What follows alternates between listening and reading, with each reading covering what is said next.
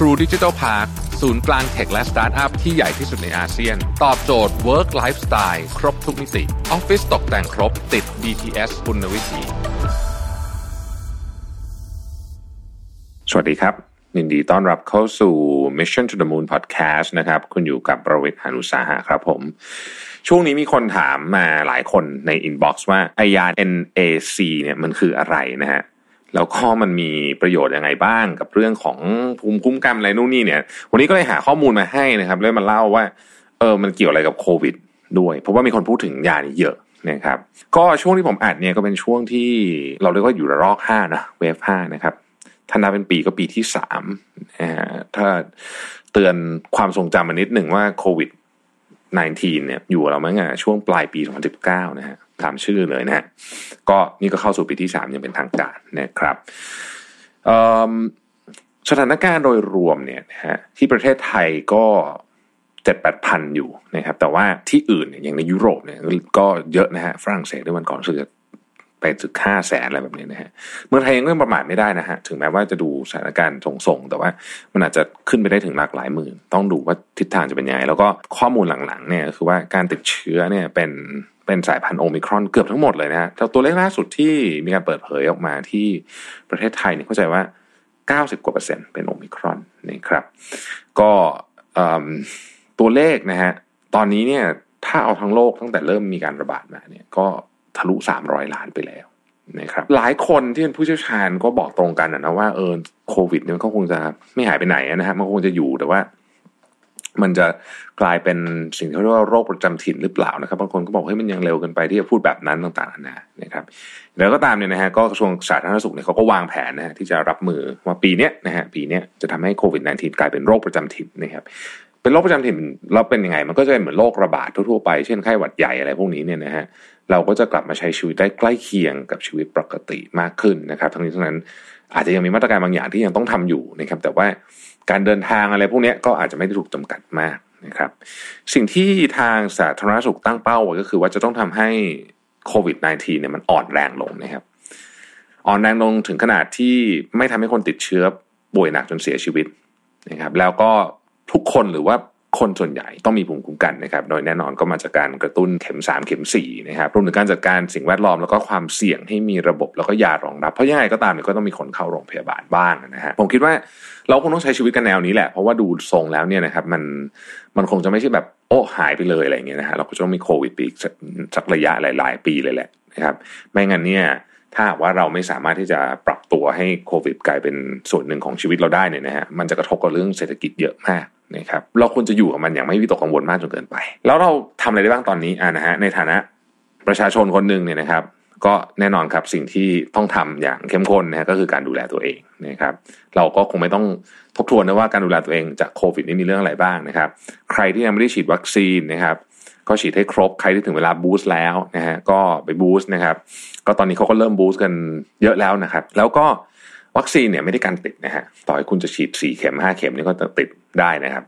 แต่ว่ามันจะช่วยป้องกันอาการหนักได้ แต่ดีที่สุดเลยคือไม่ติดดีกว่านะฮะก็ฉีดวัคซีนไม่ว่าจะฉีดกี่เข็มก็ตามนะครับ ก็ยังคงต้องปฏิบัติตัวอย่างเคร่งครัดนะฮะในการป้องกันตัวเองนะครับ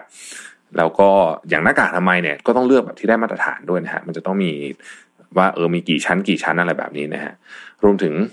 ล้างมือบ่อยๆนะครับ ถ้าใครลืมไปแล้วว่าล้างมือจริง ๆ ต้องล้างยังไงนะฮะประมาณ 20 วินาที 20 วินาที อาจจะไม่มีใครจับเวลาแต่คือเป็นการร้องเพลง Happy Birthday สองรอบนะฮะทบทวนกันอีกครั้งหนึ่งส่วนใครที่ใช้พวก Smart Watch นะครับมันจะมีฟังก์ชันหนึ่งที่มันจะดีเทคการล้างมือของเราอัตโนมัตินะฮะแล้วก็มันจะขึ้นนับถอยหลังให้นะอันนี้ก็เป็นอันหนึ่งที่ช่วยได้เหมือนกันนะครับอีกอันหนึ่งก็คือไม่พาตัวเองไปอยู่ในพื้นที่เสี่ยงนะพื้นที่เสี่ยงคืออะไรนะฮะพื้นที่เสี่ยงแน่นอนคนเยอะพื้นที่เสี่ยงแต่ว่าจะเสี่ยงมากเลยถ้าคนเยอะด้วยแล้วเป็นอากาศปิดด้วยนะคืออยู่ในอินดอร์ นะครับนอกจากนี้เนี่ยเราก็ดูแลตัวเองให้ถูกต้องอะนะฮะรักษาภูมิคุ้มกันให้ดีว่างันเถอะคำตัวให้แข็งแรงอะจะช่วยเรื่องโควิดมากนะครับแต่ว่าต้องดูนะฮะว่าเราจะไปเอานู่นเอานี้มากินนะครับ ต้องดูข้อมูล อย่างระมัดระวังด้วย ยกตัวอย่างเช่น ฟ้าทลายโจรเนี่ยนะฮะฟ้าทลายโจรเนี่ยถ้ายังไม่ได้ติดโควิดเนี่ยมันคนกินนะฮะมันกินติดโควิดพอไม่ได้ยังไม่ได้ติดกินไปซะเยอะเลยนะเพราะก็ติดปุ๊บเนี่ยกินไม่ได้แล้วกินยาอย่างอื่นก็ไม่ได้เพราะว่าบางทีมันทำให้ค่าตับขึ้นนะครับจริงๆแล้วเนี่ยฟ้าทลายโจรถูกระบุให้ใช้ในผู้ป่วยที่ติดเชื้อโควิดแล้วนะฮะเป็นกลุ่มที่ไม่มีอาการหรือมีอาการน้อยนะครับไม่มีปัจจัยเสี่ยงต่อการเกิดโควิดที่รุนแรง และไม่ให้ยาฟ้าทลายโจรและยาต้านไวรัสร่วมกันเพราะอาจจะเกิดผลข้างเคียงได้นะครับรวมถึงห้ามใช้ในเด็กหญิงตั้งครรภ์แล้วก็หญิงให้นมบุตรด้วยนะฮะเพราะฉะนั้นเนี่ย ยาอะไรก็แล้วแต่ทุกอย่างนะครับต้องดูนะฮะต้องดูอ่านละเอียดให้ดีนะครับนอกเหนือจากข้อควรปฏิบัติพื้นฐานแล้วเนี่ยการดูแลเรื่องภูมิคุ้มกันให้แข็งแรงสำคัญอย่างที่บอกนะฮะเราต้องดูแลตัวเองให้ภูมิคุ้มกันแข็งแรงภูมิคุ้มกันแข็งแรงเนี่ยไม่ใช่เฉพาะโควิดแต่เราก็เสี่ยงติดเชื้อต่างๆ น้อยลงด้วย หรือถ้าเกิดว่ารับเชื้อมานะครับอาการก็จะไม่รุนแรงนะฮะแล้วก็เป็นที่มาของจะพูดเรื่อง NAC ให้ฟังนี่แหละนะครับถ้าใครได้ติดตามพวกข่าวเกี่ยวกับงานวิจัยด้านการแพทย์นะฮะ คุณผู้ฟังอาจจะเคยเห็นข่าวตัวยาหนึ่งที่นักวิจัยเขาพบว่าช่วยกระตุ้นการทำงานภูมิคุ้มกันนะฮะนั่นก็คือ NAC นะครับหรือว่าชื่อเต็มๆของมันคือ N acetylcysteine นะครับ โดยงานวิจัยที่ตีพิมพ์เนี่ยเขาก็พูดถึง NAC to combat COVID-19 and evidence review นะครับของ therapeutics and clinical risk management นะครับแล้วก็ attenuation of influenza symptoms and improvement of immunity with NAC treatment นะฮะ ต้องเล่าแบบนี้ก่อนนะครับว่าแต่เดิมเราจะคุ้นเคยกับ NAC เนี่ยในรูปแบบยาเม็ดฟูนะครับอย่างแบรนด์ที่เห็นบ่อยๆ ทั้งในไทย แล้วก็เวลาที่ผมเดินทางไปต่างประเทศก็คือฟลูมูซิลแต่เดิมเนี่ยนะฮะถ้าพูดถึงยา NAC เนี่ยเราจะคุ้นเคยว่ามันเป็นยาละลายเสมหะมันเป็นเม็ดฟูนะครับสีขาวนะฮะแล้วก็ต้านพิษต่อตับจากพาราเซตามอล นะฮะนอกจากนี้พบว่าเมื่อทานเข้าไปแล้วในร่างกายจะมีการนำมาใช้เป็นสารตั้งต้น ในการสร้างกลูตาไทโอนซึ่งเป็นสารแอนตี้ออกซิแดนต์ให้ร่างกายช่วยต้านอนุมูลอิสระนะครับช่วยสร้างระบบภูมิคุ้มกันให้ทำงานได้ปกติ ต่อมาเนี่ยเขาก็มีงานวิจัยศึกษาหลากหลายนะฮะอย่างที่ได้เล่าไปตัวบนเป็นต้นเนี่ยพบว่า NAC มีฤทธิ์ต้านการอักเสบที่ปอดและเสริมภูมิคุ้มกันนะครับตัวอย่างเช่นงานวิจัยในมนุษย์พบว่า NAC ทำให้การตอบสนองทางภูมิคุ้มกันดีขึ้นนะครับช่วยดีท็อกซ์ตับแล้วก็ปอดด้วยนะฮะและในช่วงที่โควิดระบาดหนักๆนี่เอง นักวิจัยได้เลือกใช้ยาต้นแบบของ acetylcysteine ที่มีชื่อทางการค้าว่า Fluimucil นะครับร่วมในการรักษาผู้ป่วยโควิด ที่ได้ผลที่น่าสนใจเป็นอย่างมาก ปีที่แล้วเนี่ยวารสารนะครับ pulmonology นะฮะได้เป็นการตีพิมพ์ผลการศึกษาการใช้งาน NAC ในการรักษาภาวะปอดอักเสบในผู้ป่วยโควิด ที่มีอาการปอดอักเสบในระดับปานกลางนะครับเขาทำการศึกษาเนี่ยโดยแบ่งผู้ป่วยเป็นสองกลุ่มนะฮะกลุ่มแรกก็ได้รับการรักษาตามมาตรฐานสำหรับโรคโควิดปกติ ลุ่มที่2เนี่ยได้ NAC เพิ่มเติมนะครับ1,200 ถึง 1,500 มิลลิกรัมต่อวันนะฮะร่วมกับการรักษาตามมาตรฐานสำหรับโรคโควิดทั่วๆไป จากการศึกษาพบว่าผู้ที่ได้รับ NAC ควบคู่การรักษา แบบมาตรฐาน มีความเข้มข้นของออกซิเจนในเลือดเพิ่มขึ้น อย่างมีนัยสำคัญในเชิงสถิตินะครับและการตรวจเอ็กซเรย์คอมพิวเตอร์ก็พบว่าเปอร์เซ็นต์ที่ปอดถูกทำลายลดลงอย่างมีนัยสำคัญทางสถิติ แถมระดับโปรตีน CRP ที่บ่งบอกถึงการอักเสบ รวมถึงระยะเวลาในการรักษาตัวในโรงพยาบาลก็ลดลงอย่างมีนัยสำคัญด้วยนะครับเมื่อเทียบกับกลุ่มของผู้ป่วยที่ไม่ได้รับยา NAC จากผลการศึกษาสามารถแสดงให้เห็นถึงประสิทธิภาพของ NAC ในการช่วยรักษาผู้ป่วยโควิดนะฮะที่มีภาวะปอดอักเสบร่วมด้วยอย่างมีประสิทธิภาพ และมีความเป็นไปได้ที่จะช่วยลด ความรุนแรงของโรคด้วยนะครับโดยจากการศึกษาเนี่ยพบว่ายา NAC ใช้ได้อย่างปลอดภัยในระยะยาว และสามารถใช้ในเด็กผู้สูงอายุและผู้ที่มีโรคประจำตัวโดยผ่านการรับรองจาก US FDA หรือว่าออยของสหรัฐอเมริกาเนี่ยมาหลายปีแล้วนะฮะรวมถึงผ่านการรับรองจากสำนักงานคณะกรรมการอาหารและยาหรือว่าออยของประเทศไทยด้วยนะครับ อย่างไรก็ตามนะฮะยาทุกชนิดนะ ต้องปรึกษาแพทย์และเภสัชกรก่อนเลือกใช้นะครับ สรุปอีกทีนึงนะฮะเพราะว่ามีคนถามมาในประเด็นนี้เยอะจริงๆเนี่ยนะครับประโยชน์ของ NAC เนี่ยนะในการป้องกันและรักษาอาการจากโรคโควิด -19 เนี่ยนะฮะมีด้วยกัน4ข้อนะครับ ข้อแรกคือช่วยเสริมภูมิคุ้มกันของร่างกายนะครับทำให้การทำงานของเม็ดเลือดขาวดีขึ้นนะครับ ข้อ 2 คือลดการเพิ่มจำนวนไวรัสของร่างกายนะครับ โดยมีการศึกษาในหลอดทดลองเพราะว่า NAC สามารถลดการแบ่งตัวของไวรัสได้นะฮะข้อที่3นะครับลดความรุนแรงของภาวะปอดอักเสบได้ NAC มีฤทธิ์ต้านอนุมูลอิสระ และยับยั้งการสร้างสารสื่ออักเสบนะครับ ข้อ 4 คือเพิ่มประสิทธิภาพการทำงานของปอดนะฮะลดการอักเสบในระดับที่รุนแรง ลดอัตราการเสียชีวิตได้นะครับ โดยลดการเกิดกระบวนการอักเสบจากบริเวณที่ติดเชื้อเป็นเหตุให้ระบบการทำงานล้มเหลวนะครับ จนไปสู่การเสียชีวิตนะฮะอย่างที่บอกไปนะครับว่า NAC คือยาละลายเสมหะที่มีขายตามร้านขายยาทั่วๆไป หลายคนอาจจะเคยทานอยู่แล้วด้วยซ้ำเนี่ยนะฮะผลเรื่องของความปลอดภัยดีนะครับซึ่งมีหลายยี่ห้อนะฮะแต่ต้องทำความเข้าใจว่ายาที่ขายอยู่ทุกวันนี้เนี่ยแม้จะมีตัวยาหลักตัวเดียวกัน อย่างที่เคยเล่าให้ฟังในหลาย EP ที่พูดถึงเรื่องยาเนี่ยมันจะมีความแตกต่างกัน 2 ประเภทนะฮะคือประเภทแรกเรียกว่าเป็นยา original นะฮะหรือว่ายาต้นแบบ ยา original เนี่ยคือคนที่คิดอะ เราเรียกว่า original นะครับซึ่งเขาก็จะมีการคิดค้นทำวิจัยอะไรนานมากนะครับยา original ตัวหนึ่งเนี่ยเข้าใจว่าถ้า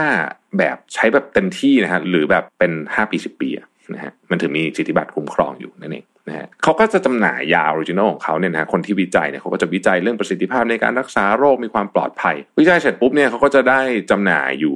คนเดียวก่อนนะฮะเรียกว่าเป็นสิทธิบัตรยานะฮะ จนกระทั่งถึงกี่ปีก็ว่าไปรู้สึกปัจจุบันนี้20ปีผมไม่แน่ใจนะฮะทีนี้พอหมดปุ๊บนะฮะยี่สิบปีปุ๊บเนี่ยบริษัทอื่นก็สามารถเอาสูตรเคมีของตัวยาสำคัญเนี่ยไปทำก๊อปปี้ขายว่างั้นเถอะนะครับได้นะฮะจนทันทีที่มันหมดไอตัวสิทธิบัตรนะฮะพอเป็นกลุ่มยา original เขาสิทธิบัตรหมดปุ๊บเนี่ยนะฮะก็จะกลายเป็นยากลุ่มที่เรียกว่า generic ก็จะมาผลิตขายกันเต็มเลย เพราะว่าคราวนี้ใครๆก็ผลิตขายได้แล้ว แต่ว่ายา original เขาก็จะยังขายอยู่ในชื่อ trademark เดิมของเขานะครับอันนี้ก็จะเป็นยาที่นำสูตรทางเคมีของตัวยาสำคัญบริษัทยาที่เป็น original เนี่ยไปผลิตเนี่ยคำถามคือแล้วยา original กับยา generic เนี่ยแตกต่างกันอย่างไรนะฮะก็ต้องบอกว่า จริงๆเนี่ยมันคือเรื่องของกระบวนการผลิตนี่แหละที่เป็นเรื่องสำคัญนะครับมาตรฐานกระบวนการผลิตที่แตกต่างกัน แล้วก็อีกเรื่องหนึ่งก็คือวัตถุดิบหรือว่าสารตั้งต้นเราเรียกว่า active pharmaceutical ingredient นะฮะอันเนี้ยมันก็จะมีความเฉพาะของแต่ละบริษัทที่อาจจะมาจากคนละแหล่งผลิตนะครับรวมถึงรูปแบบแล้วก็คุณภาพของบรรจุภัณฑ์ที่ใช้ก็อาจจะแตกต่างกันด้วย แม้ชื่อยาจะเหมือนกันแต่มีความแตกต่างกันตั้งแต่ มาตรฐานกระบวนการผลิตนะครับวัตถุดิบหรือสารสำคัญ เราเรียกว่าสารตั้งต้นพวกนี้นะฮะหรือวัตถุดิบอื่นที่อาจจะไม่ใช่สารตั้งต้นก็ได้นะครับตัวผมเองเนี่ยเคยอยู่ในแวดวงของการขายพวกสารตั้งต้นในยาอยู่เหมือนกันนะเขาพอจะทราบประเด็นนี้อยู่สำหรับตัวยา NAC เนี่ยเป็นยาที่มีความไวต่ออากาศและความชื้นมากนะครับเมื่อสัมผัสอากาศจะเกิดปฏิกิริยาออกซิเดชันทำให้ประสิทธิภาพและคุณภาพของยาลดลงนะครับ ถ้าจะให้ดีที่สุดควรเลือกใช้แพ็กเกจแบบเม็ด แยกเม็ดต่อเม็ดเนาะเพราะว่า มันจะได้ไม่โดนอากาศใช่ไหมครับเพื่อไม่ให้ยาเนี่ยมันต้องไปสัมผัสอากาศหลังจากเปิดนะครับ แล้วความแตกต่างของยา original กับยา generic เนี่ยข้อสุดท้ายที่สำคัญมากคือ งานวิจัยเนี่ยที่มีส่วนใหญ่เนี่ยที่เราเห็นว่างานวิจัยยาตัวนี้ทำนู่นทำนี้ได้เนี่ยมักจะมีแค่แบรนด์ original เท่านั้นที่ทำการศึกษาอย่างต่อเนื่องนะครับ ซึ่งจะเป็นการยืนยันถึงประสิทธิภาพของยาได้ดีที่สุดนะฮะ ในวันที่สถานการณ์ของโควิด -19 ยังคงระบาดหนักเนี่ยสิ่งที่เราทำได้ดีที่สุดคือเตรียมความพร้อมทางร่างกายและจิตใจ เพื่อจะให้อยู่กับโรคนี้โดยไม่ประมาทและไม่ต้องตื่นตระหนกจนเกินไปนะครับ เพราะว่าใน ชีวิตของเราเนี่ยถ้าเราอยากใช้ชีวิตที่แบบเดินหน้าต่อไปได้นะนะเพราะเราเหมือนกับติดหล่มโควิดนี่มาหลายปีเนี่ยเราก็จะต้องมีความมั่นใจเนี่ยเดียวกันก็ต้องไม่ประมาทด้วยนะครับวงการแพทย์เนี่ยก็กำลังวิจัยแล้วก็พัฒนาถึงการป้องกันแล้วก็รักษาอย่างมีประสิทธิภาพมากขึ้นนะฮะอย่างผลการวิจัยของ NAC ก็ทำให้เรารู้ว่ายาละลายเสมหะที่เราเคยคุ้นเคยเนี่ยมีฤทธิ์ในการสร้างภูมิคุ้มกัน แล้วก็อาจจะช่วยนะฮะการรักษาอาการจากโควิดด้วยนะครับและเป็นอีกหนึ่งทางเลือกในวันที่เราต้องดูแลตัวเองให้ดีที่สุดและอยู่กับการ แพร่ระบาดของโควิดนี้ไปด้วยกัน ขอบคุณที่ติดตาม Mission to the Moon นะครับแล้วพบกันใหม่พรุ่งนี้ สวัสดีครับ ได้เวลาพัฒนาทักษะใหม่ให้ประเทศไทย Mission to the Moon Reskill Thailand ต่อยอดความเชี่ยวชาญด้านสื่อออนไลน์ที่เข้าใจคนทำงาน สู่การเป็นผู้นำในการพัฒนาทักษะใหม่ กับ Mission Academy คอร์สพิเศษ โดยรวิทย์หานอุตสาหะอ้ำสุภกร และทีมงาน Mission to the Moon Media เตรียมรับชมการถ่ายทอดสด เปิดตัวโปรเจกต์ใหม่ ฟรี วันเสาร์ที่ 26 กุมภาพันธ์ 2022 เวลาหนึ่งทุ่มเป็นต้นไป ผ่านช่องทาง Facebook และ YouTube ติดตามรายละเอียดเพิ่มเติมได้ที่ mission to the moon co